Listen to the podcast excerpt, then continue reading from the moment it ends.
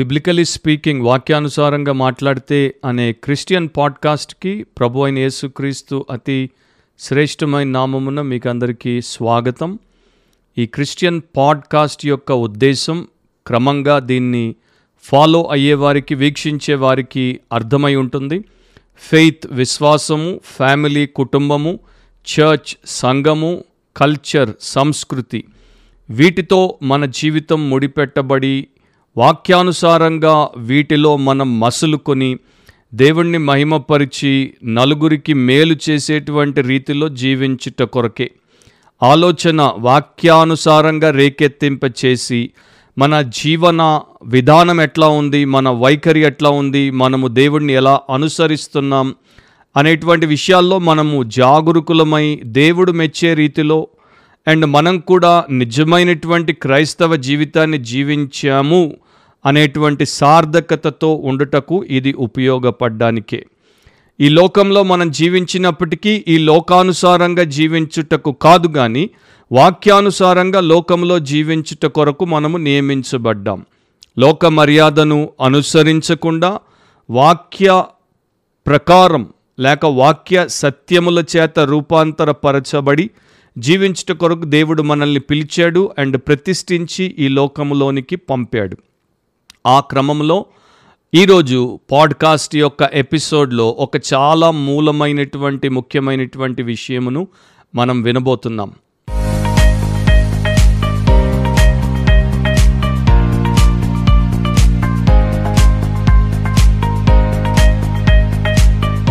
Title చూసి గాబరాపడ్డారో లేకపోతే ఆ టైటిల్ విషయమై క్యూరియాసిటీ కలిగి క్లిక్ చేశారో నాకు తెలియదు కానీ దేవుడి వాక్యము చెప్పేటువంటి ఒక సత్యాన్ని గురించి మనం ఈ రోజున క్లుప్తంగా వినబోతున్నాం. యాకోబు అనేటువంటి భక్తుడు ఆయన బైబిల్లో పత్రికను రాశాడు. అదే యాకోబు రాసిన పత్రిక ద ఎపిసల్ ఆఫ్ జేమ్స్ యేసుక్రీస్తు ప్రభు యొక్క సహోదరుడు. యేసుని రక్షకునిగా ఆయన పునరుత్నమైన తర్వాత విశ్వసించి ఆయన్ని వెంబడించడం మొదలుపెట్టాడు. విధేయుడైనటువంటి శిష్యునిగా ఆ తర్వాత నమ్మకమైనటువంటి పరిచారకునిగా వాక్య పరిచర్య చేసినప్పుడు మొదట వాక్యాన్ని పాటించి అంటే తాను గైకొని ఇతరులకు ప్రకటించినటువంటి వ్యక్తిగా ఆయన నూతన నిబంధనలో మనకు విశిష్టతను కలిగి కనబడతాడు.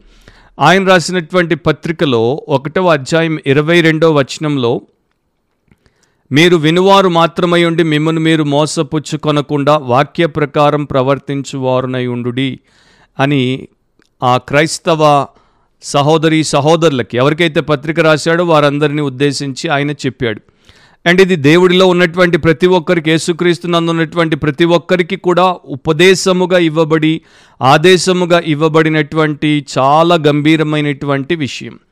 దేవుడి వాక్యం నిత్య సత్య దేవుని యొక్క నిత్య సత్య వాక్యం మనకు అనుగ్రహించబడుట అది ఒక ఎనలేని ఆశీర్వాదం. దాన్ని అంచనా వేయలేము దానికి ఖరీదును కట్టలేం దానికి ఒక ప్రైజ్ని మనము కట్టలేం. God's word is so precious. దేవుడి వాక్యం ఎంతో ప్రశస్తమైనది ఎంత ప్రశస్తమైందంటే వెండి బంగారములు నశించిపోతాయి కానీ దేవుడి వాక్యముతో ఏది కూడా లోకంలో ఉన్నటువంటి విలువైనటువంటి పదార్థాన్ని మనము పోల్చి చూడలేం.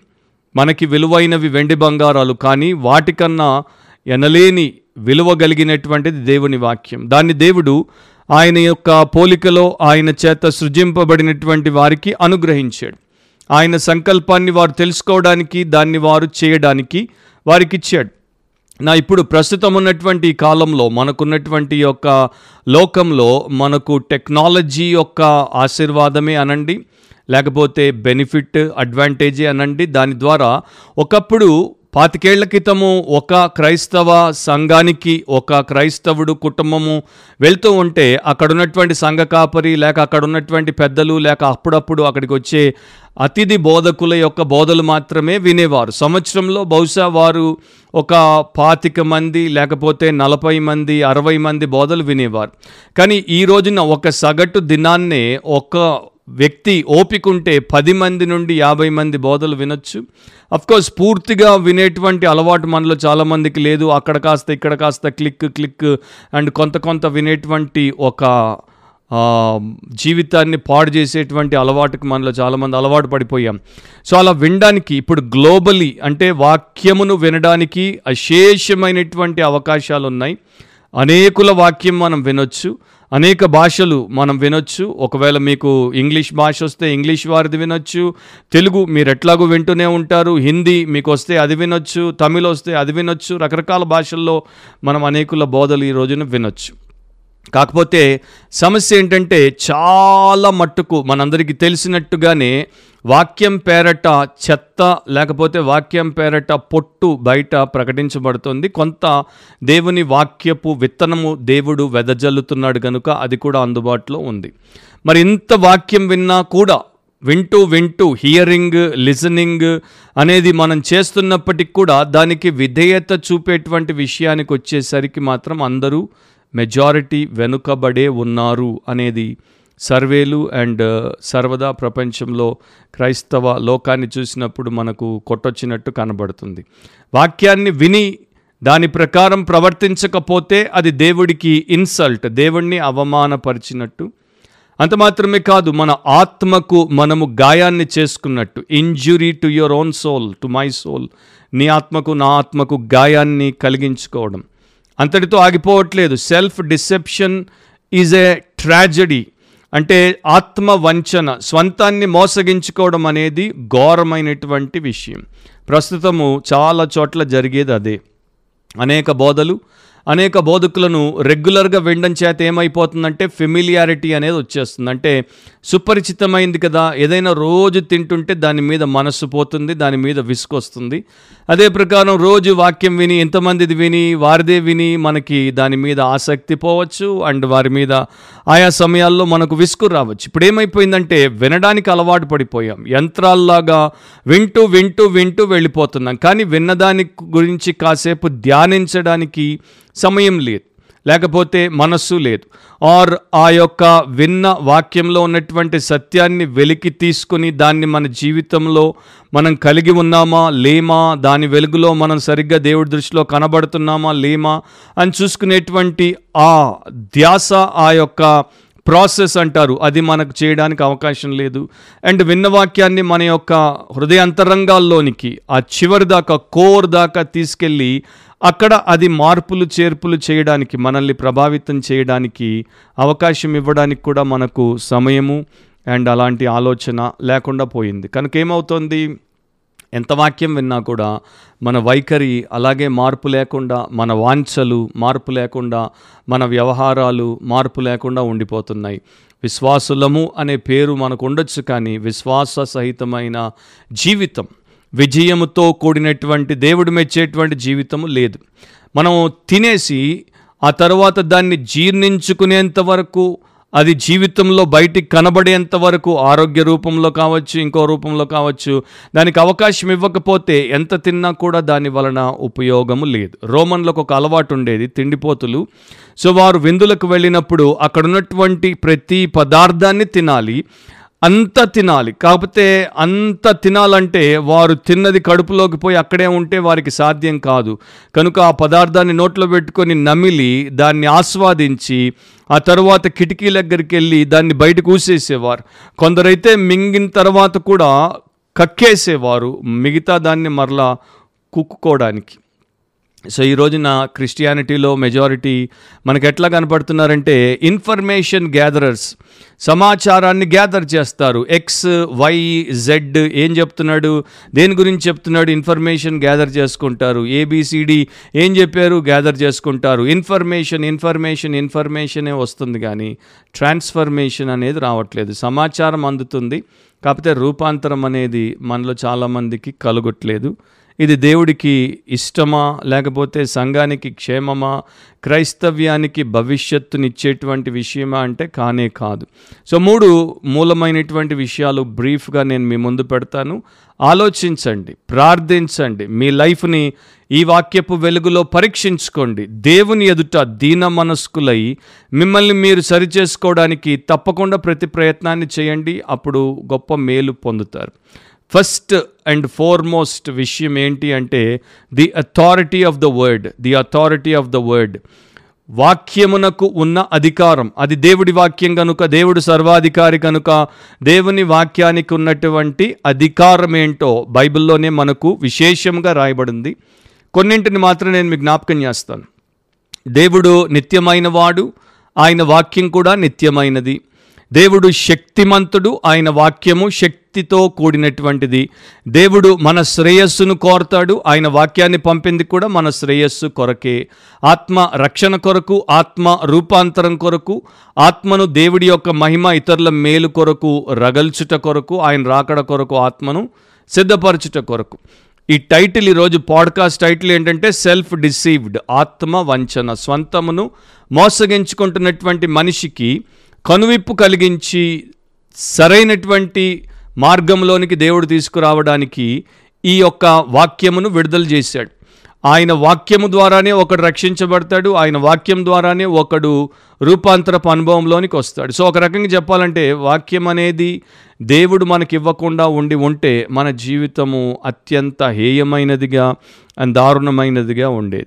ఆదికాండం ఒకటో అధ్యాయంలో మీకు ఆ భాగము గుర్తు ఉండి ఉంటే దేవుడు వాక్యాన్ని పలికాడు. పలికిన తర్వాత ఆ ప్రకారమాయను ఆ ప్రకారమాయను అని పదే పదే మనం చదువుతాం. ఫర్ ఎగ్జాంపుల్ నేను ఒక వచనాన్ని చదువుతున్నాను. ఆదికాండం ఒకటి పదకొండు. దేవుడు గడ్డిని విత్తనములిచ్చు చెట్లను భూమి మీద తమ తమ జాతి ప్రకారము తమలో విత్తనములు గల ఫలమిచ్చు ఫలవృక్షములను భూమి మొలపించునుగా కానీ పలుకగా ఆ ప్రకారం ఆయన. సృష్టి అది అస్తవ్యస్తంగా ఉన్నప్పుడు దేవుడు పలికాడు. ఆయన మాటను విడుదల చేశాడు. దానికి ఆయన ఒక అద్భుతమైనటువంటి ఆకారాన్ని ఇవ్వడమే కాకుండా అర్థాన్ని ఇచ్చాడు ఆశీర్వదించాడు. ఆ ప్రకారం అవుతూ పోయింది. సో ఆ సృష్టిలో దేవుడి వాక్యము దేవుడి చిత్తాన్ని ఎట్లా చేసిందో క్రీస్తు యేసునందు నూతన సృష్టిగా ఉన్నటువంటి ప్రతి వ్యక్తి జీవితానికి కూడా వాక్యం ఎందుకు ఇవ్వబడుతోంది అంటే ఆ వ్యక్తి జీవితంలో కూడా దేవుని యొక్క అందమైనటువంటి సంకల్పం నెరవేరాలి దేవుని యొక్క కార్యము జరగాలి. పాత నిబంధనలో మీరు ఒకవేళ గమనిస్తే దేవుడు తన దాసుడైనటువంటి మోషేకి ధర్మశాస్త్రం ఇచ్చినప్పుడు ఆయన ద్వారా ఇస్రాయేల్ జనాంగం అంతటికీ ఆ యొక్క ధర్మశాస్త్రాన్ని వినిపించేవాడు. తరువాత యాజకులు లేకపోతే శాస్త్రులు వారి ద్వారా వాక్యాన్ని వినిపించేవాడు. ఎందుకు వినిపించేవాడు? విన్న వాక్యానికి వారు విధేయులై వర్ధిల్లడానికి. ఫర్ ఎగ్జాంపుల్ నిర్గమాకాండం ఇరవై నాలుగు మూడవ వచనం. ఇరవై నాలుగు అధ్యాయం మూడవ వచనంలో మోషే వచ్చి యహోవా మాటలన్నింటినీ విధులన్నింటినీ ప్రజలతో వివరించి చెప్పాను. ప్రజలందరూ యహోవా చెప్పిన మాటలన్నిటి ప్రకారము చేసేదమని ఏక శబ్దముతో ఉత్తరమిచ్చిరి. దేవుడు ఎందుకు మాట్లాడుతున్నాడు? ఆ మాట ప్రకారం మనము బ్రతకడానికి ఆ మాట ప్రకారం మన జీవితాన్ని జీవించుటకు మన ప్రవర్తనను చక్కబెట్టుకుని దాని ప్రకారము ప్రవర్తించుటకు. అందుకనే దేవుడు మాట్లాడుతున్నాడు. సో ఇస్రాయేలీలు అందరూ ఏం చేశారు? ఆయన చెప్పిన మాట ప్రకారం మేమందరము ప్రవర్తిస్తామని వారందరూ ఏక శబ్దంతో ఉత్తరం ఇచ్చారు టోరా అంటారు పంచగ్రంథాలు బైబిల్లో మనకు కనబడేటువంటి మొదటి ఐదు ఆదికాండము నిర్గమాకాండము లేవియా కాండము సంఖ్యాకాండము ద్వితీయోపదేశ కాండము ఎక్కడెక్కడైతే ఈ సమాజ మందిరాలు సినగాగులు ఉంటాయో అక్కడ ఇస్రాయేలీలకు ఒక అలవాటు ఉంది పండుగల సమయంలో ఈ తోరాని ఈ పంచ గ్రంథాలను చదువుటకు ఐదుగురు చదివేవారు ఉంటారు ఫైవ్ రీడర్స్ ఉంటారు ప్రాయశ్చిత్త దినాన్న డే ఆఫ్ అటోన్మెంట్న ఆరుగురు ఉంటారు ఆరు మంది చదువుతారు. సబ్బాత్ విశ్రాంతి దినాన్న ఏడు మంది చదువుతారు. ఎందుకని వారు వాక్యాన్ని అంతగా చదివించేవారు? ఎందుకంటే ఎంత వాక్యం చదవబడితే అంతగా ప్రజలు వింటారు అంతగా విన్న దానికి అనుగుణంగా వారు పాటిస్తే వారి జీవితంలో ఫలభరితులు అవుతారు వారి జీవితము దేవుడి యొక్క ప్రభావం మహిమతో ఉంటుంది అండ్ వారి జీవితం పది మందికి ప్రయోజనకరంగా ఉంటుంది. అది వారి యొక్క ఉద్దేశం అన్నమాట. ప్రవక్తల దగ్గరికి వచ్చేస్తే అక్కడ కూడా మనకు విశేషముగా రాయబడ్డాయి. ఉదాహరణకు ఏషియా ఒకటి రెండులో ఆయన చెప్తాడు యహోవా మాట్లాడుచున్నాడు ఆకాశమా ఆలకించుము భూమి చెవియొగ్గుము దేవాది దేవుడు సృష్టికర్త మాట్లాడుతున్నాడు గనుక సృష్టి అంతా కూడా ఆలకించాలి చెవి ఒగ్గాలి. ఈ యొక్క సృష్టి ఆ రకంగా ఆలకించి చెవి ఒగ్గాల్సిన స్థితిని కలిగి ఉన్నప్పుడు ఇక దేవుడు మనకి దాన్ని ఇంకా ఎన్ని రెట్లు ఎక్కువగా ఇచ్చాడు మనతో మాట్లాడినప్పుడు మనం ఆలకించాలి చెవి ఒగ్గాలి గై కొనాలి అని ఆయన వాక్యంలో మనకు రాయబడి ఉంది. ఇర్మియాలో మీరు ఒకవేళ తీసుకున్నట్లయితే ఇర్మియా పదే పదే ఇదే యహోవా వాక్కు ఇదే యహోవా వాక్కు అని రాస్తాడు. ఏదైతే దేవుడి దగ్గర విన్నాడో దాన్ని ప్రజలకు చెప్పాడు కనుక ఇదే యహోవా వాక్కు. లేకపోతే యహోవా ఈలాగు సెలవిచ్చుచున్నాడు. వారు ప్రవక్తలు అంటారు యహోవా సెలవిచ్చినదేమనగా? పదే పదే బైబిల్ గ్రంథంలో దేవుడు మాట్లాడాడు దేవుడు మాట్లాడుతున్నాడు దేవుడు చెప్పాడు అనేటువంటి ఆ సత్యాలు మన ముందుకు ఎందుకు తీసుకురాబడ్డాయి అంటే దేవుడు మాట్లాడినప్పుడు మనం వినాలి. దేవుడి యొక్క మాటకు అధికారం ఉంది. అది ఒక ఆదేశము అది ఒక ఆజ్ఞ అది మనం శాసనంగా తీసుకోవాలి. పది ఆజ్ఞలే మీరు తీసుకోండి. ఆజ్ఞలు అవి పది ఆజ్ఞలు అంటాం దాంట్లో thou shalt and thou shalt not నీవు చేయవలసినవి నీవు చేయకూడనివి అని దేవుడు చెప్పాడు. మన జీవితాన్ని ఆయనే నియంత్రించగలడు ఆయనే నియంత్రించాలి. ఆయనే నడిపించాలి. కనుక ఆయన ఏం చేయాలో చెప్తాడు ఏం చేయకూడదో చెప్తాడు. యేసు ప్రభు కూడా మత్తైసు వార్త ఏడు ఇరవై నాలుగులో కొండ మీద ప్రసంగం చేసినప్పుడు చాలా అద్భుతమైనటువంటి మాటలు చెప్పాడు. కాబట్టి నా మాటలు విని వాటి చొప్పున చేయు ప్రతివాడును చేయు ప్రతివాడును. బండ మీద తన ఇల్లు కట్టుకొనిన బుద్ధిమంతుని పోలి ఉండును. యేసుప్రభు యొక్క మాటలు వింటున్నటువంటి వారందరూ గ్రహించాల్సింది ఏంటంటే వారు బహుశా మేము యేసు మాటలు వింటున్నామని మురిసిపోతూ ఉండొచ్చు కానీ యేసు మాటలు వింటున్నటువంటి ప్రతి ఒక్కరూ ఎప్పుడు దీవించబడతారు ఎప్పుడు బుద్ధిమంతులుగా ఎంచబడతారంటే వారు వాటిని చేసినప్పుడే. మత్త ఇరవై ఎనిమిదిలో పద్దెనిమిదో వచనం ఇరవయో వచనంలో కూడా యేసుప్రభు ఏం చెప్పాడో చూడండి. అయితే యేసు వారి యొద్దకు వచ్చి పరలోకమందును భూమి మీదను నాకు సర్వాధికారం ఇయ్యబడి ఉన్నది. సో ఒక సర్వాధికారిగా సమస్తమును తన యొక్క ఆధిపత్యం కింద పెట్టుకున్నటువంటి ప్రభువుగా ఆయన ఇచ్చినటువంటి ఆజ్ఞ ఏంటి? నేను మీకు ఏ ఏ సంగతులను ఆజ్ఞాపించితినో వాటినన్నింటినీ గైకొనవలనని వారికి బోధించుడి. ఏవేవైతే ఆయన ఆజ్ఞాపించాడు ఇవన్నీ కూడా ఆజ్ఞలే. అధికారంతో కూడుకున్నటువంటి ఆజ్ఞలు కనుక వాటిని గైకొనాలని ఆయన్ని వెంబడించేటువంటి విశ్వాసులకు శిష్యులకు అపోస్తల ద్వారా ఆయన తెలియచేశాడు. దేవుడి వాక్యాన్ని మనం తీసుకున్నప్పుడు ఆయన వాక్యానికి వయస్సు లేదు. ఆయన వాక్యం ఎన్నటికీ కాలం చల్లదు. అది నిత్యమైనది. అండ్ దేవుని వాక్యము నిత్యము కూడా స్వచ్ఛముగా ఉండేటువంటిదే. దేవుని యొక్క వాక్యం కనుక దేవుడు ఏ ప్రకారం ఉన్నాడో వాక్యం కూడా ఆ రకంగానే మనకు ఉపయోగకరంగా ఉండడానికి ఇవ్వబడింది.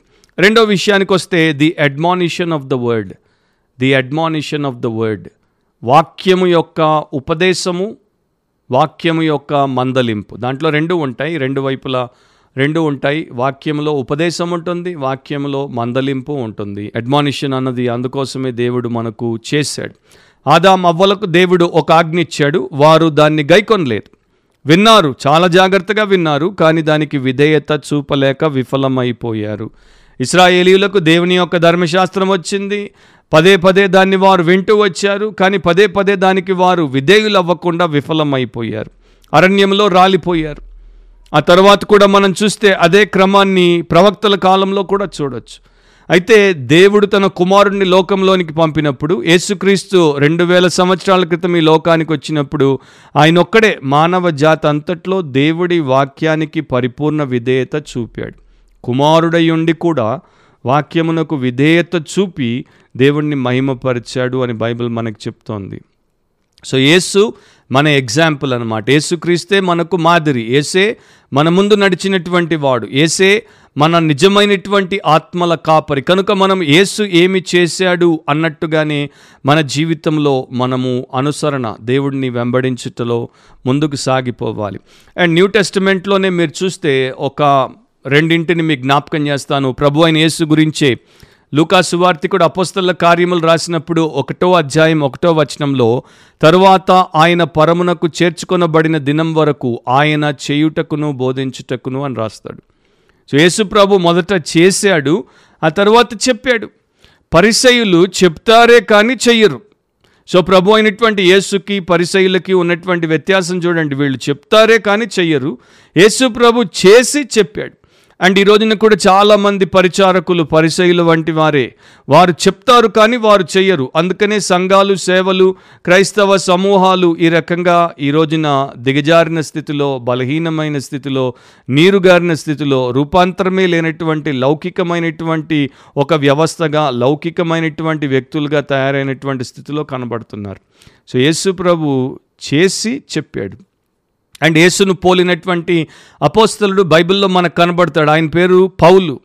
మీరు ఫిలిపి నాలుగో అధ్యాయం తొమ్మిదో వచనాన్ని చదివారనుకోండి. అపోస్తులైనటువంటి పౌలు ఫిలిపి సంఘానికి ఏం చెప్తున్నాడో వినండి. మరియు మీరు నా వలన ఏవి నేర్చుకొని అంగీకరించితిరో నా యందున్నట్టుగా ఏవి వింటిరో ఏవి చూచితిరో వా అట్టి వాటిని చేయుడి. సో పౌలు ఏం చేశాడు? ఆయన యందు ఆయన యేసును వెంబడించాడు కదా. ఏసే ఆయనకి జీవం కదా. ఏసే ఆయన మాస్టర్ ఆయన యొక్క మరి యజమానిగా ఉన్నాడు కనుక పౌలు భక్తుడు ఏదైతే బోధించాడో దాన్ని బ్రతికి చూపించాడు. ఆయన జీవితంలో అది ఉన్నట్టు వారు చూశారు విన్నారు. కనుక వాటిని చేయమని ఆయన వారికి ఆదేశాన్ని ఇస్తున్నాడు. యాకోబు అదే మనకి రాశాడు. మీరు వినువారు మాత్రమై ఉండి మిమ్మల్ని మీరు మోసపుచ్చుకొనకుండా వాక్య ప్రకారం ఏ వాక్యాన్నైతే మీరు విన్నారో ఆ వాక్య ప్రకారం ప్రవర్తించువారునై ఉండుడి. సో వాక్యాన్ని రిసీవ్ చేసినప్పుడు దానికి రెస్పాండ్ అవ్వడము అనేది చాలా ముఖ్యమైనటువంటి విషయం. రిసీవ్ చేసుకొని రెస్పాండ్ అవ్వకపోతే అది మనం రిజెక్ట్ చేసినట్టే దాన్ని మనం యాక్సెప్ట్ చేసినట్టు కాదు. So taking the word and putting it in to practice దేవుడి వాక్యాన్ని తీసుకొని దాన్ని మనము ఆచరణలో పెట్టాలి. సింపుల్ హియరర్స్గా అంటే కేవలం వినువారం మాత్రమే అయి ఉండకూడదు. అదే ఆయన అక్కడ వాడినటువంటి పదం. యాకోబు యొక్క ఉద్దేశం ఏంటంటే మీరు వాక్యాన్ని వినొద్దు అని చెప్పట్లేదు. వాక్యాన్ని వినండి.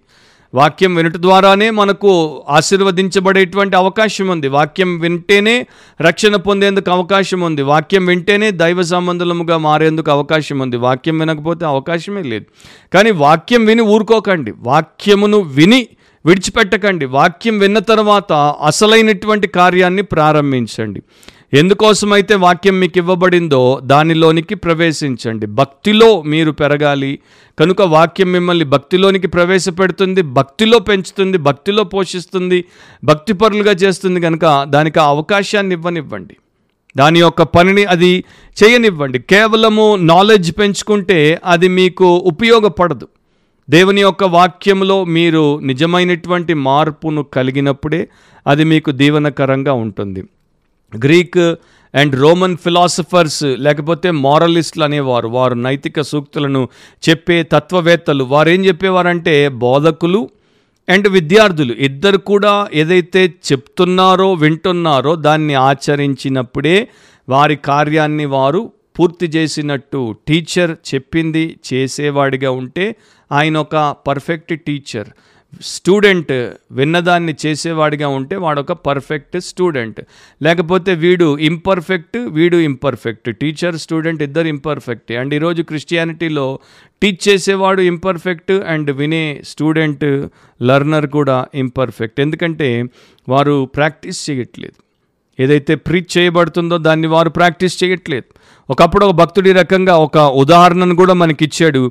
విత్తనాన్ని రెండు రకాలుగా మనము తీసుకోవచ్చు దానితో వ్యవహరించవచ్చు. ఒక బాటనిస్ట్ ఆయన విత్తనాన్ని తీసుకున్నప్పుడు దాన్ని వేరు చేస్తాడు స్ప్లిట్ చేస్తాడు. దాని తర్వాత దాని యొక్క గుణ లక్షణములన్నింటినీ ఆయన కనుగొంటాడు వాటిని రాస్తాడు వాటి గురించి చర్చిస్తాడు విడిచిపెట్టేస్తాడు. కానీ ఒక రైతు విత్తనం ఉన్నట్టుగానే తీసుకుంటాడు దాన్ని తింటాడు దాన్ని పోయి విత్తుతాడు. మరలా విత్తుతాడు మరలా కోసుకొని తింటాడు. సో ఇద్దరిలో ఎంత వ్యత్యాసం ఉందో చూడండి. బాటనిస్ట్ ఏమో దాన్ని వ్యర్థంగా వదిలేస్తున్నాడు. చర్చలకు చూడడానికి అబ్జర్వేషన్కి మాత్రమే వాడుకుంటున్నాడు. కానీ ఫార్మర్ దాన్ని తింటున్నాడు బతుకుతున్నాడు విత్తుతున్నాడు ఇంకా నలుగురికి బ్రతికేందుకు అవకాశాన్ని ఇస్తున్నాడు. యేసుక్రీస్తు యొక్క సువార్త విషయంలో కూడా అంతే. విమర్శకులు దాన్ని విభజిస్తారు. దాని లోపల ఉన్నటువంటి విషయములను చర్చిస్తారు. వాదోపవాదాలు చేస్తారు. కానీ చివరికి దాన్ని విడిచిపెడతారు. దాన్ని వారు భుజించరు. వారు రక్షించబడరు. దాన్ని ఇతరులకు విత్తి వారు రక్షణ పొందడానికి అవకాశం ఇవ్వరు. కానీ దేవుడి సేవకులు నిజంగా ఎవరైతే ఉంటారో సంఘస్థులు నిజంగా ఎవరైతే ఉంటారో వారు ఆ వాక్యాన్ని ఆస్వాదించి రక్షించబడతారు. దాన్ని ఇతరులకు విత్తేసి వారు కూడా రక్షణ పొందడానికి అవకాశాన్ని కల్పిస్తారు. అండ్ ఈ రోజున నీతిలో మనకు ఉన్నటువంటి ఆకలిని హంగర్ ఆఫ్ రైచియస్నెస్ని తీర్చగలిగినటువంటి సీడ్ గాడ్స్ వర్డ్ దేవుని వాక్యం. యాకోబే మీరు ఒకటో అధ్యాయం తర్వాత చదువుకోండి. ఆ సత్యవాక్యం మన ఆత్మలో నాటబడినప్పుడు మన ఆత్మను రక్షించుటకు శక్తి కలిగినటువంటిది. So God's word is able to save our soul and shape our soul for God's glory దేవుడి మహిమ కొరకు మన యొక్క ఆత్మను ఆకారంలోనికి తీసుకుని వస్తుంది. అండ్ పరిశుద్ధపరుస్తుంది. మనల్ని శాంక్టిఫై కూడా చేస్తుంది. సమస్త కల్మషము నుండి విర్రవీగుచున్నటువంటి దుష్టత్వము నుండి మనల్ని విమోచించి మనల్ని స్వచ్ఛమైనటువంటి దేవుని పిల్లలుగా మారుస్తుంది. అది వాక్యానికే సాధ్యం. కనుక వాక్యం పట్ల ఎంత మనము శ్రద్ధ ఎంత ఆసక్తి ఎంత జాగరూకతను కలిగి ఉండాలి. తల్లిదండ్రులు పిల్లలకు ఎందుకు బోధ చేస్తారు? వారి బ్రతుకు బాగుపడడానికి. ఆ మాట వింటే వారు బాగుపడతారు. ఉపాధ్యాయులు ఎందుకు విద్యార్థులకు బోధ చేస్తారు? వారు నేర్చుకుంటే ఆ ప్రకారం నడుచుకుంటే వారు నింగిని తాకేటువంటి వ్యక్తులుగా తయారవుతారు కనుక సో నా ప్రియ సహోదరి సహోదరులారా నీవు ఇప్పటిదాకా ఎంత వాక్యం విన్నావు? ఎంత వాక్యం చదివావు? ఎంత వాక్యం తెలుసుకున్నావు? ఎంత వాక్యం రాసావు ఎంత వాక్యం చెప్పావు? అన్నది ఒక వైపును పెట్టేసేయి. ఎంత వాక్యం గైకొన్నావు అన్నది ఆలోచించు. ఎందుకంటే అసలైనటువంటి ఆశీర్వాదం నిజమైనటువంటి జీవితం ఇక్కడ ఉంది ఎంత వాక్యానికి లోబడ్డావు ఎంత వాక్యానికి నీ జీవితంలో అధికారానికి లేక ప్రభుత్వం చేయడానికి అవకాశాన్ని ఇచ్చావు. చేయువారు లేకపోతే తెలుగులో వాక్య ప్రకారం ప్రవర్తించువారునై ఇంగ్లీష్లో be doers of the word అని ఉంటుంది. డూయర్ అంటే చేయువాడు. ఆ పదాన్ని వారు మరి ఇంకొక రకంగా కూడా వాడేవారు. ఒక కవిగా. కవి ఏం చేస్తాడు? కవిత్వాన్ని రాస్తాడు. ఒక రచయితగా రచయిత ఏం చేస్తాడు? బాగా ఆలోచించి రచనలు చేస్తాడు. ఒక కంపోజర్ మ్యూజిక్ కంపోజర్ ఏం చేస్తాడు? చాలా శ్రమించి ప్రయాస సాధనతో మ్యూజిక్ని కంపోజ్ చేస్తాడు. ఒక ఆరటర్ వక్త ఏం చేస్తాడు? ఒక సబ్జెక్ట్ గురించి బాగా దీర్ఘంగా ఆలోచించి దాన్ని సమకూర్చుకున్న తర్వాత దాన్ని ఆయన మరి అందరికీ ఉపయోగపడేటట్టు ప్రకటిస్తాడు. సో వీరు ఏ రకంగా తయారయ్యారో ఆ రకంగా నీవు కూడా తయారవ్వాలి. తయారవ్వాలంటే వాక్యము చెప్పింది నీవు చేసినప్పుడు అలా తయారవుతావు. అది దేవుడి యొక్క అభిమతం. అది దేవుని యొక్క ఉద్దేశం. ఓల్డ్ టెస్టిమెంట్ అంతా చదవండి. దేవుడు మాట్లాడింది ప్రతిసారి వారు ఆ రకంగా చేయడానికి ఆ రకంగా మారడానికి తీర్చిదిద్దబడ్డానికి. రోమీలకు రాసినప్పుడు అపోస్తలైన పౌలు అదే అంశాన్ని ఎత్తి రాశాడు రెండవ అధ్యాయం పదమూడవ వచనంలో. ధర్మశాస్త్రము వినువారు దేవుని దృష్టికి నీతిమంతులు కారు గాని ధర్మశాస్త్రమును అనుసరించి ప్రవర్తించువారే నీతిమంతులుగా ఎంచబడుదురు. ధర్మశాస్త్రం వినడం మంచిదే కానీ విన్నవాడు నీతిమంతుడు కాడు. విన్నవాడు దేవుని అనుగ్రహానికి ప్రాప్తుడు కాడు. ధర్మశాస్త్రాన్ని అనుసరించి ప్రవర్తించేవాడే నీతిమంతుడిగా ఎంచబడతాడు. నిజమైనటువంటి విశ్వాసిగా దేవుడికి భయపడే వ్యక్తిగా ఎంచబడతాడు. సో లా ఆఫ్ మోజస్నే మీరు తీసుకుంటే మోషే ఇచ్చినటువంటి ధర్మశాస్త్రాన్ని తీసుకుంటే ఆ రాబాయిలు పదే పదే చెప్పేవారు ఇది మనకి ఇవ్వబడింది చదువుకోవడానికి చర్చించుకోవడానికి కాదు ఇది మనకు ప్రధానంగా ఇవ్వబడింది చెయ్యడానికి చెయ్యడానికి చెయ్యడానికి ఈరోజు చాలామంది బైబిల్ చదువుతున్నారు బైబిల్ చర్చించుకుంటున్నారు కానీ బైబిల్ని చేయట్లేదు. బ్రతుకులో బైబిల్ని మీరు చేసేంత వరకు మీరు నిజంగా బైబిల్ని గౌరవించే వ్యక్తులు కారు. ఎందుకంటే బైబిల్ని నాస్తికులు కూడా చదువుతారు బైబిల్ని విమర్శకులు కూడా చదువుతారు. బైబిల్ గురించి నాస్తికులు విమర్శకులు వితండవాదులు వాదోపవాదాలు చేస్తున్నారు. మీకన్నా నాకన్నా ఎక్కువ బైబిల్ నాలెడ్జ్ వాళ్ళకుంది. సో బైబిల్ని చదవడం బైబిల్ని చర్చించడం కాదు బైబిల్ని చేయడం. లైఫ్లో బిబ్లికల్ ప్రాక్టీస్ అనేది చాలా ముఖ్యం. యేసుప్రభు లూక ఆరు నలభై ఆరులో అందుకే చాలా మనస్తాపంతో ఈ మాట చెప్పాడు. నేను చెప్పు మాటల ప్రకారం మీరు చెయ్యక చెయ్యక ప్రభువా ప్రభువా అని నన్ను పిలిచితే ఎందుకు? సో ఆయన ఏమంటున్నాడు చూడండి సూటిగా వన్ లైన్లో ప్రశ్నించేశాడు.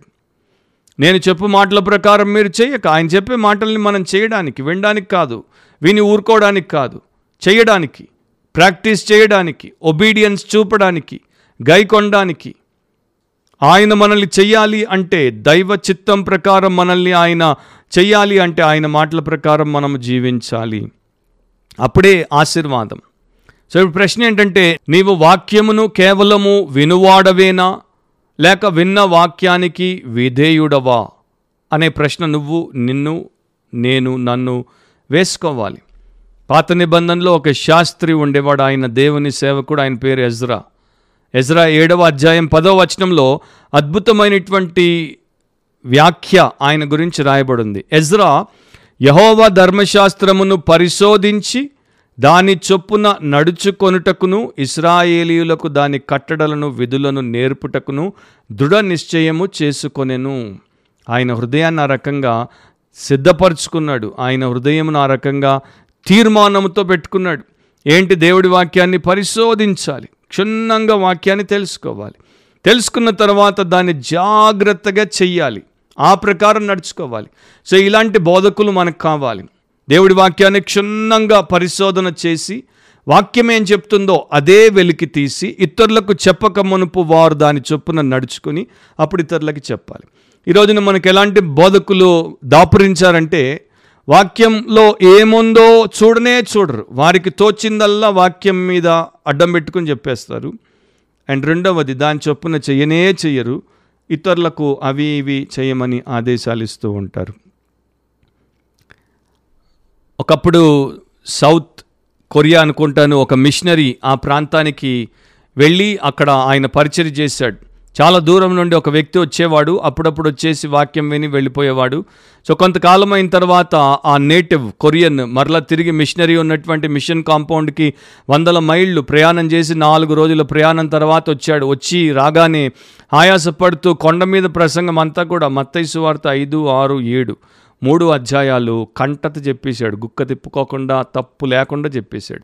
అండ్ చాలా సంబరపడిపోతున్నప్పుడు మిషనరీ అడిగాడు చాలా గొప్ప ఫీట్ చేసావు అభ్యాసం చేసావు కానీ దీనికన్నా నిజమైనటువంటిది దేవుడు కోరుకునేది ఏంటంటే నువ్వు దేన్నైతే కంటత చేసావో దాన్ని నీవు నీ జీవితంలో నడవడిలో చూపిస్తే నడవడిలో దేవుడికి కనబడేటట్టు జీవిస్తే అప్పుడు దేవుడు మెచ్చుతాడు అన్నప్పుడు ఆ యొక్క కొరియన్ నవ్వుతూ ఒక మాట చెప్పాడు మిషనరీ గారు. నేను మొదట్లో కంటెక్ట్ చేస్తుంటే నాకు అది అసలు జ్ఞాపకం ఉండట్లేదండి గుర్తే ఉండట్లేదు. కనుక నేను ఒక సింపుల్ లాజిక్ని వాడాను. కొండ మీద ప్రసంగంలో ప్రభు చెప్పినటువంటి ఒక్కొక్క అంశమును తీసుకొని నా పొరుగు వారి మీద ఎవరినో ఒకరిని పట్టుకొని వారి మీద నేను దాన్ని చేసేవాడిని అలా చేసుకుంటూ పోయినప్పుడు ప్రతిదీ గుర్తుంటూ పోయింది. కనుక కొండ మీద ప్రసంగం అంతటిని చేశాను కనుక నాకు కంటత చేసేటువంటి కృపను దేవుడిచ్చాడు. నేను చేసే ఇప్పుడు మీకు చెప్పానండి అని అన్నాడు. సో దాన్ని బట్టి మిషనరీ కూడా చాలా సంతోషించాడు.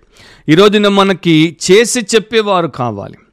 చాలామంది చేయకుండా చెప్పేవారు ఉన్నారు అది గొప్ప విషయం కానే కాదు. సో ఈ ఈ గ్రంథం బైబిల్ గ్రంథం దేవుడిచ్చినటువంటి దైవ గ్రంథంలో మనం చూసేది ఏంటంటే ఆల్రెడీ మారినటువంటి బ్రతుకులను కాదు. మనం చదువుతాం. యోసేపు జీవితం ఎట్లా ఉంది? దానియల్ జీవితం అట్లా ఉంది. లేకపోతే యషియా జీవితం ఇట్లా ఉండింది. హెచ్కెల్ జీవితం అట్లా ఉండింది. ఫినిహాస్ జీవితం అట్లా ఉండింది. లేకపోతే యోహాను జీవితం ఇట్లా ఉండింది? ఆర్ పౌలు జీవితం అట్లా ఉండిందని. వారందరి జీవితాల్ని వాక్యం మార్చింది. వాటి గురించి మనం చదివాం. దాన్ని బట్టి దేవునికి స్తోత్రం. కానీ అదే గ్రంథం మన బ్రతుకుల్ని మార్చడానికే మనకివ్వబడింది. సో వారి బ్రతుకులు మారాయి అని సంతోషించడం కాదు మన బ్రతుకులు కూడా మారడానికి ఇవ్వబడిన గ్రంథం అని దాన్ని మనము అమలు చేయడం మొదలుపెట్టాలి. ఇక మూడో ఫైనల్ పాయింట్ ఏంటంటే the adjudication of the word. The adjudication of the word.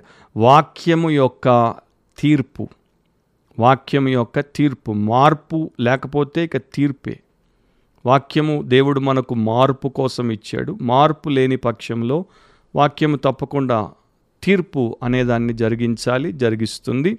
యేసుప్రభు ఒక మాట అన్నారు ఆయన వాక్యమే ఒక రోజున మనల్ని తీర్పు తీర్చబోతోంది. సో యోహాన్ సువార్తలో మీరు ఎత్తుక్కోండి. యాకోబు ఏమంటున్నాడు ఎవరైతే వాక్యాన్ని వినువారు మాత్రమై ఉండి తర్వాత విడిచిపెట్టేస్తారో వాక్య ప్రకారం ప్రవర్తించరో వారు చాలా ప్రమాదకరమైన స్థితిలో తమను పెట్టుకుంటున్నారు. వారిని వారు మోసపుచ్చుకుంటున్నారు.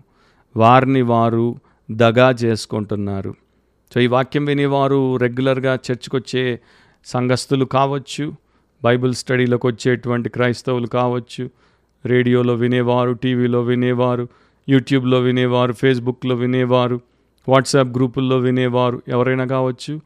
అంత మాత్రమే కాదు సెమినరీలకు అంటే వేదాంత విద్య కళాశాలలకు వెళ్ళి కూర్చుని మూడేళ్ళు ఐదేళ్ళు ఏడేళ్ళు చదివేవారు అక్కడ బోధించేవారు చర్చెస్లో మీటింగ్స్లో బోధించే సేవకులు ఎవరైనా కావచ్చు. విని విని విని విని విని దాన్ని విడిచిపెట్టేస్తే అంత వ్యర్థమే నిష్ప్రయోజనమే.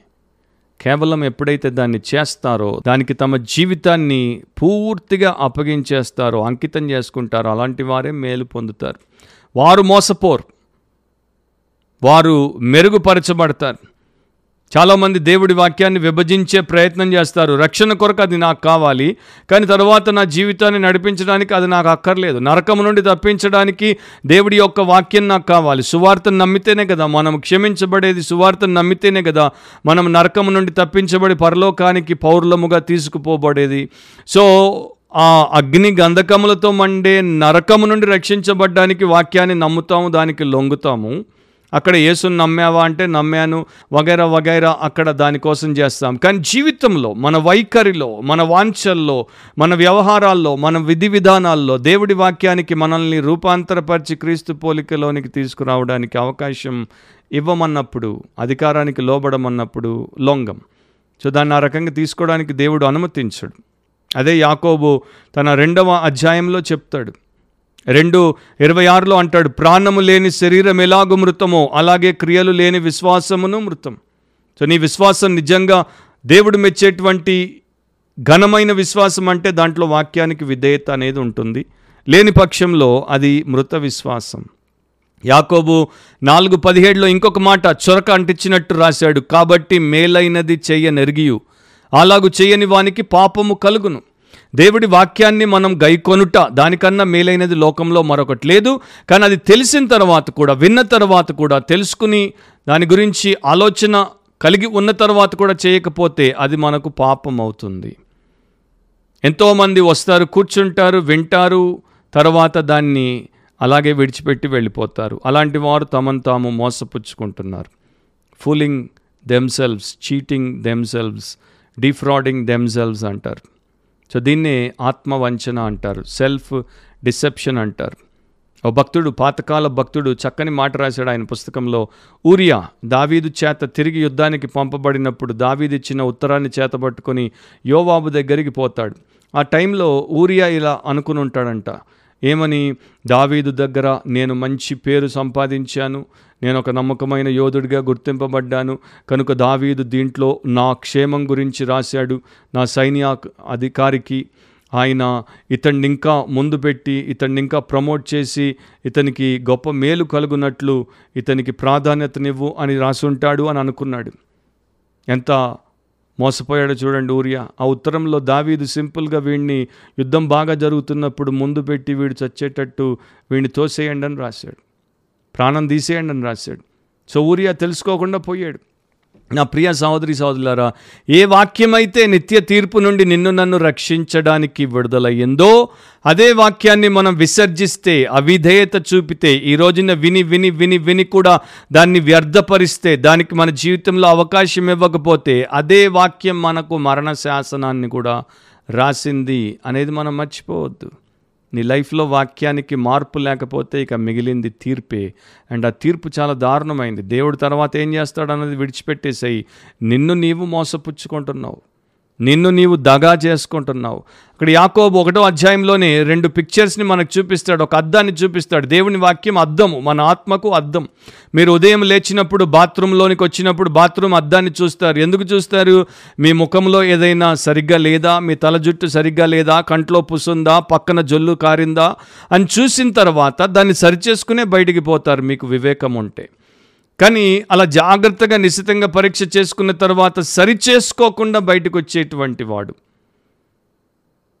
వాడిని ఏమంటారు మోసపోయిన వాడు అని అంటారు మూర్ఖుడు అని అంటారు చాలామంది జాగరూకతతో వాక్యపు అద్దంలో చూడట్లేదు. అలా చూసి వెళ్ళిపోతారు కనుకనే వారు చూసిన దాన్ని మర్చిపోతారని రాశాడు. కానీ కొంతమంది చాలా జాగ్రత్తగా చూసుకుంటారు. అన్ని మార్పులు చేసుకుంటారు కనుక వారు గొప్ప మేలు పొందుతారు. క్రియలో ధన్యులవుతారని రాశాడు. సో దేవుడి వాక్యమును ఏ రకంగా మనం ఉపయోగించుకుంటున్నాం?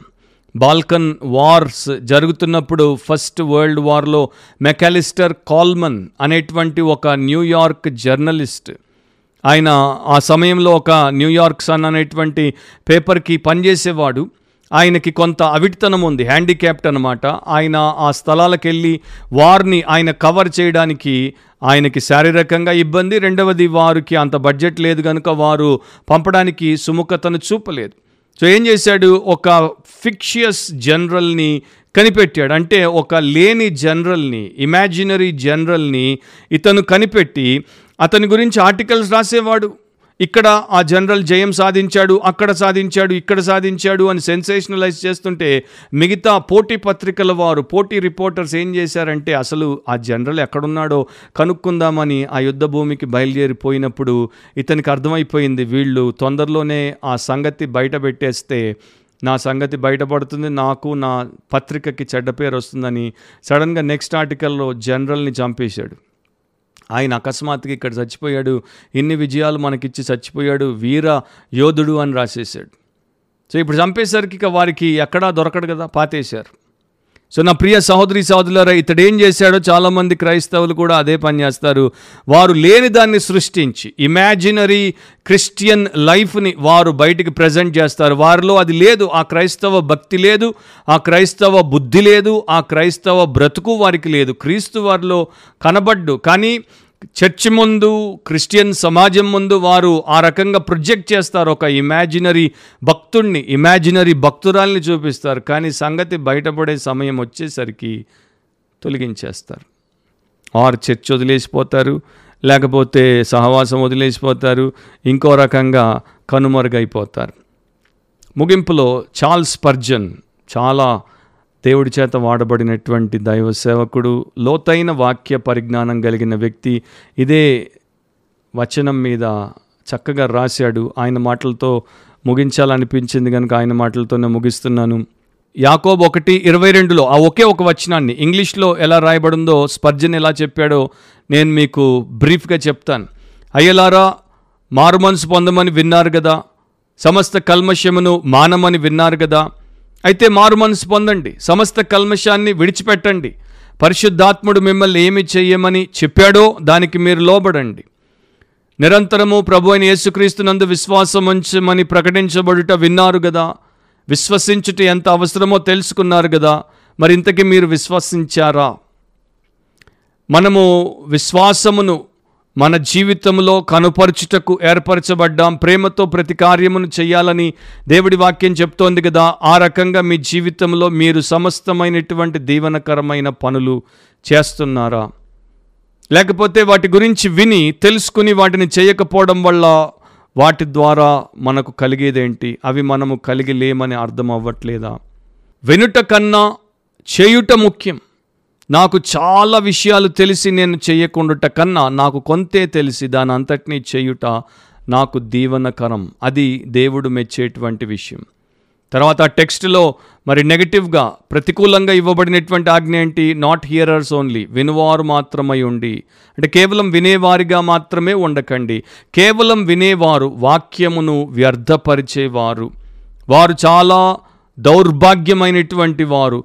వారికి చెవులు ఎంత పొడవుగా ఉంటాయి కానీ వారికి చేతులే ఉండవు. సో అనేక సందర్భాల్లో మీరు వినే ఉంటారు ఫలానా ఫిలాసఫర్ వచ్చి ఫిలాసఫీ గురించి చెప్తుంటే చాలామంది జనము గుమిగూడారని. ఆయన చెప్తున్నప్పుడు వారు వింటుంటే వారికి ఫిలాసఫీలో ఎంతో ఆసక్తి ఉంది వారు దాన్ని ఎంతో అమితంగా ప్రేమిస్తున్నారని. కానీ ఎప్పుడైతే బజారు గంట మోగుతుందో ఒక్కడు కూడా ఫిలాసఫర్ ఎదుట ఉండకుండా వెనువెంటనే వెనక్కి వెళ్ళిపోతారు. అప్పుడు అర్థమవుతుంది మనకి వారు నిజంగా అక్కడ కాసేపు కాలక్షేపానికే వచ్చారు. అండ్ ఇప్పుడు వారి యొక్క లాభకరమైనటువంటి వ్యక్తిగత లాభాల కొరకు వెనక్కి పరుగులు తీశారు అని. ఆ మార్కెట్ బెల్ రింగ్ అయ్యేంత వరకే వారు వింటారు. దాని తర్వాత వారు పరుగులు తీస్తారు. మన బోధలు కూడా వినేటువంటి వీరు. ఈ మనుషులందరూ కూడా సాతాను గంట కొట్టేంత వరకే వింటారు. వాడు పాపం చేయడానికి సమయమైందని గంట కొట్టగానే వీరు కూడా వారి స్వంత సుఖం కోసం లేకపోతే లోకమిచ్చేటువంటి భోగం కోసం లేక చెడ్డ లాభం కోసం ఆర్ మరో రకమైనటువంటి విషయం కోసం వారు మనల్ని విడిచిపోతారు. ఈ లోకం యొక్క స్వరము దేవుని వాక్యం యొక్క స్వరాన్ని ముంచేస్తోంది వారికి. అండ్ వారిలో చాలామంది వింటారు కొంత సమయం వింటారు.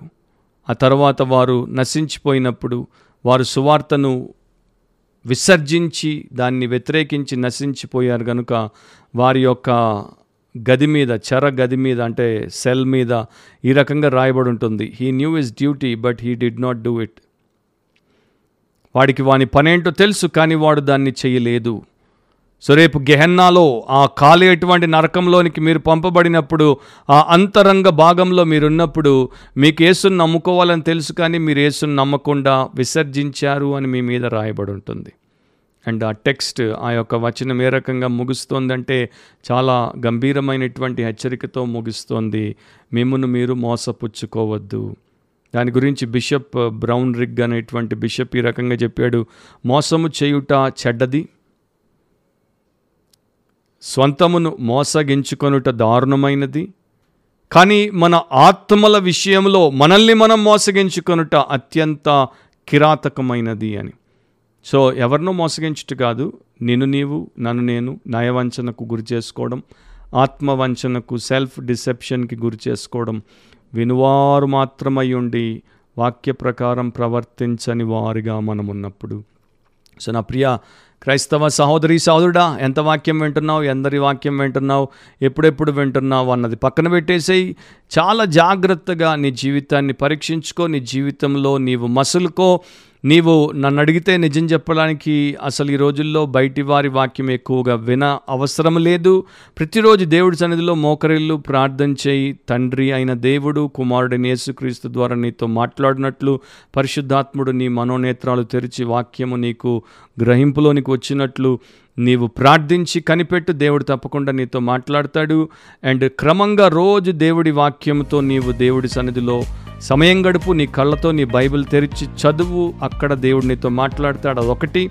రెండవది నీ సంఘానికి నీ స్థానిక సంఘానికి నిష్ఠతో కట్టుబడి ఉండు. మంచి సంఘాన్ని దేవుడిని మహిమపరిచి క్రీస్తును మాత్రమే హెచ్చించి అందరినీ క్రీస్తు వైపు ఆకర్షించే సంఘం. స్వంత సేవకుల వైపు ఆకర్షించే సంఘాలు కాదు వారిని హెచ్చించుకునే సంఘాలు కాదు. మ్యాన్ సెంటర్డ్ అంటే నీ అవసరాలు తీర్చడం కోసమే ఆశీర్వాదాల కోసమే ఆ సంఘాలు వెలిసే అలాంటి సంఘాలు కాదు.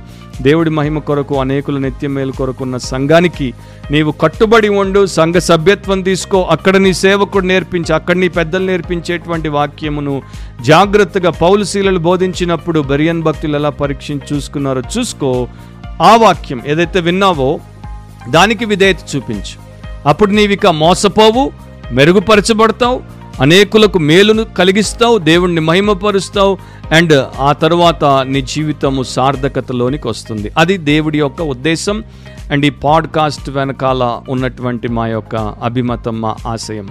దేవుడు మనందరినీ కూడా మరొక క్రిస్టియన్ పాడ్కాస్ట్లో బిబ్లికలీ స్పీకింగ్ వాక్యానుసారంగా మాట్లాడితే అనే పాడ్కాస్ట్లో తిరిగి కలిపేంత వరకు మర్చిపోవద్దు. వాక్యానుసారంగా ఆలోచించండి వాక్యానుసారంగా మాట్లాడండి వాక్యానుసారంగా ప్రవర్తించండి అండ్ వాక్యానుసారంగా జీవించండి. అదే మన జీవన విధానం. అలాంటి కృపా ప్రభు మీకు మీ కుటుంబానికి మీ సంఘానికి అనుగ్రహించునుగాక. ఆమెన్.